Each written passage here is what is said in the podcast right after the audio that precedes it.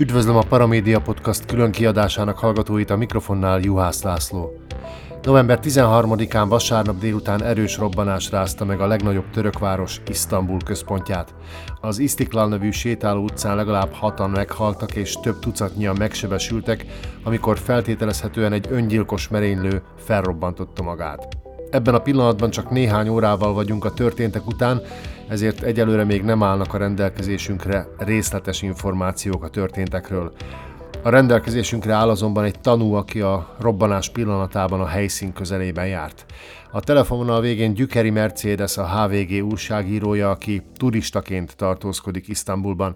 Kérlek, mondd el a Paramédia Podcast hallgatóinak, mit tapasztaltál a merényletet megelőzően, és milyen a helyzet Isztambul belvárosában ezekben a percekben? Igen, ahogy említetted, én valóban turistaként vagyok itt, és nem is vagyok annyira jó szakértője, vagy jó ismerője a környéknek, de annyi történt, hogy teljesen véletlenül a Taksim tér környékére keveredtünk így vasárnap délután, és azt láttuk, hogy iszonyatos tömeg van ugye a téren is, meg a tér melletti sétáló utcán is, és mi ott sétálgattunk egy darabig, és aztán azt mondtuk, hogy itt akkora tömeg van, hogy mi ezt már nem bírjuk, és elfordultunk egy, egy keresztutcába, és beültünk egy helyre. Na és ezek után történt a robbanás a sétáló utcában. Hallottátok magát a robbanást egyébként? Abszolút hallottuk magát a robbanást, nem tudtuk, hogy mi történt, de ugye nyilván hallani lehetett, hogy itt, itt valami nem normális dolog történik. De ugye most azért beszélek arról, hogy iszonyatos tömeg volt, mert hogy, hogy önmagában az, hogy, hogy, hogy milyen tömeget hagytunk ott, az, az volt egy ilyen nagyon-nagyon, mondjuk azt mondom, hogy így, így budapestiként nagyon furcsa dolog.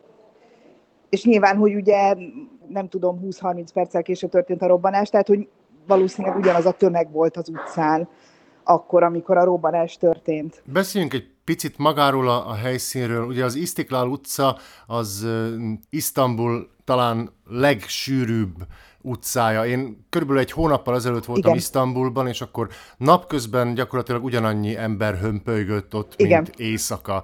Talán a budapesti Váci utcához tudnánk hasonlítani. Ez egy rendkívül népszerű utca. Gondolom ezért jártatok ti is ott. Igazából mi a taxinteret akartuk megnézni, de hát akkor már ugye mi is, ahogy említetted, mi is elsétáltunk, hogy megnézzük ezt a Váci utcát, és ahogy említetted, iszonyatos. Tehát, hogy Váci utcához képest ez sokkal sűrűbb tömeg volt. Nyilván így néhány órával a merénylet után még csak találgatni tudunk, de feltételezhető, hogy nem véletlenül került sor erre a robbantásra éppen ott, éppen vasárnap délután. Igen, és mi ugye az óvárosi részből jöttünk át délután, és pont azért, mert ott is elviselhetetlen volt a tömeg. Tehát, hogyha valakit robbantani akart, akkor nyilván azt vette célba, hogy, hogy tömeg van most a városban.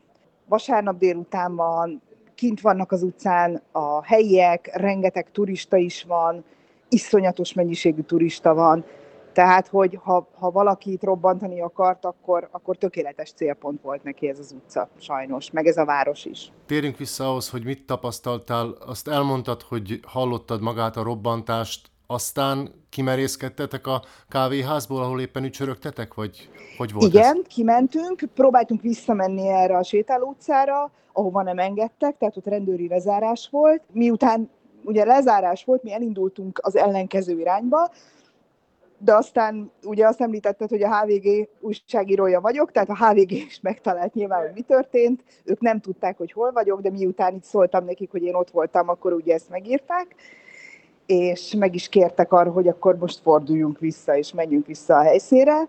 Megpróbáltunk visszamenni a helyszínre, nem is tudom, 40-50 percek ezelőtt jártunk arra, és még akkor is rendőri lezárás volt, ezen kívül az esemény után rend, rendőröket láttunk, rendőri ellenőrzést láttunk egy, egy-két kilométerrel távolabb is, ameddig elmentünk, rendőri helikopter köröz itt a helyszín fölött, és mentőautókat láttunk közvetlenül ugye az esemény után jönni-menni itt a környező utcákban.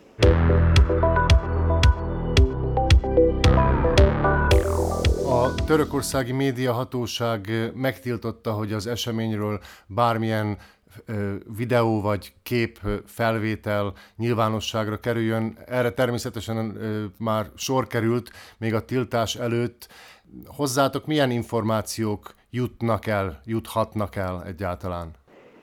Hát igazából ö, mi is ugye azt látjuk, tehát hogy nyilván ugye a BBC-t mi is itt tudjuk olvasni, meg az Al Jazeera-t is tudjuk olvasni. Azt én is olvastam, hogy amit, amit te is említettél, hogy megtiltották a, a felvételek sugárzását, és nyilván ugye a Twitteren ezek a felvételek ö, ennek ellenére terjednek. Megkérdeztünk itt valakit, aki, aki üldögélt békésen egy kávézóban, hogy mi van, és ő annyit mondott, hogy majd órákkal később fogják feloldani az árlatot.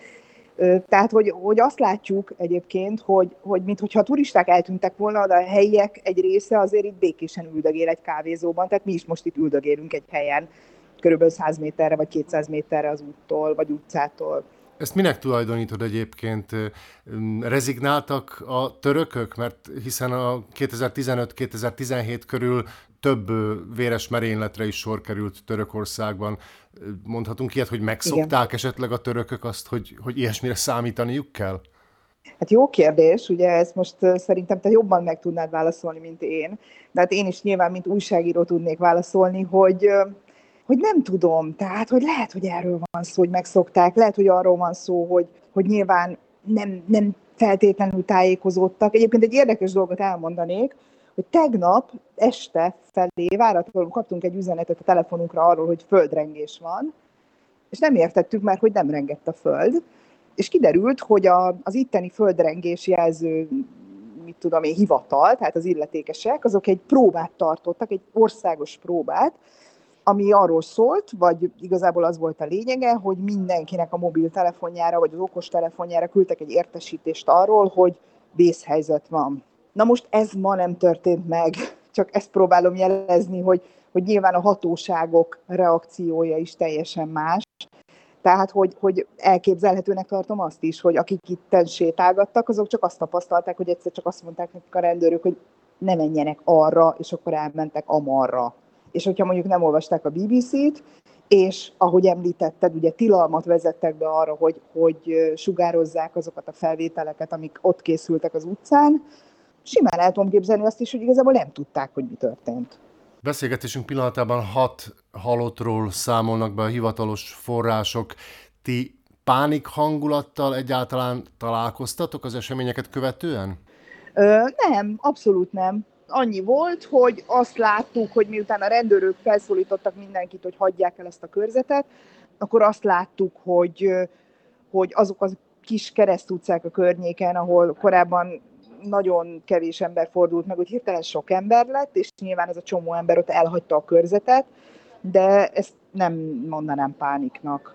Mit tervezel holnapra? Esetleg visszamész a helyszínre? Megnézed, hogy egy éjszaka elteltével, hogy néz majd ki Isztambul belvárosa? Ez jó kérdés.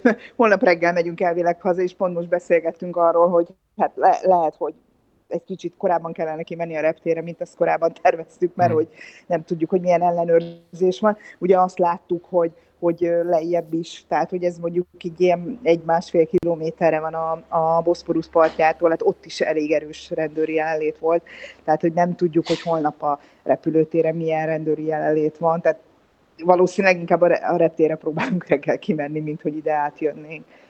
Ilyenkor most ha szétnézel magad körül, akkor egy, most egy, egy nyugodt kávéházban ücsöröksz, de én feltételezem, hogy a, az emberek kezében ott a mobiltelefon, illetve másról talán nem is beszélgetnek egymás között. Folynak egy találgatások körülötted. Most kijöttem egy kicsit kiebb, én nem látom azt, hogy bárki a telefonját nézni. Tehát, hogy mondom, ez a, ez a furcsa az egészben, hogy azt láttuk, hogy az emberek elhagyták azt a körzetet, de azt igazából nem láttuk, tehát utána se amikor a, amikor a BBC-n kijött a breaking, akkor feltételezem, hogy a török hírforrásokon is kijött ugyanúgy, ugyanúgy rendkívüli hírként ez. Nem, nem láttuk azt, hogy a helyiek úgy nagyon, nagyon nyugtalanok lennének a, a város egy másik részén. Ne, ez benne az ijesztő, hogy esetleg ennyire nyugodtan viselik már az isztambuliak ezt a hírt? Igen, igen, pontosan, tehát hogy, hogy jó, jó, én is valami ilyesmire gondolok most, amit, amit említettél, hogy lehet, hogy már ők, nekik ez, ez egy ilyen megszokott dolog. A Paramédia Podcastban Gyükeri Mercedes-t, a HVG munkatársát hallották. Mercedes, nagyon szépen köszönöm, hogy a rendelkezésünkre álltál. Én is köszönöm.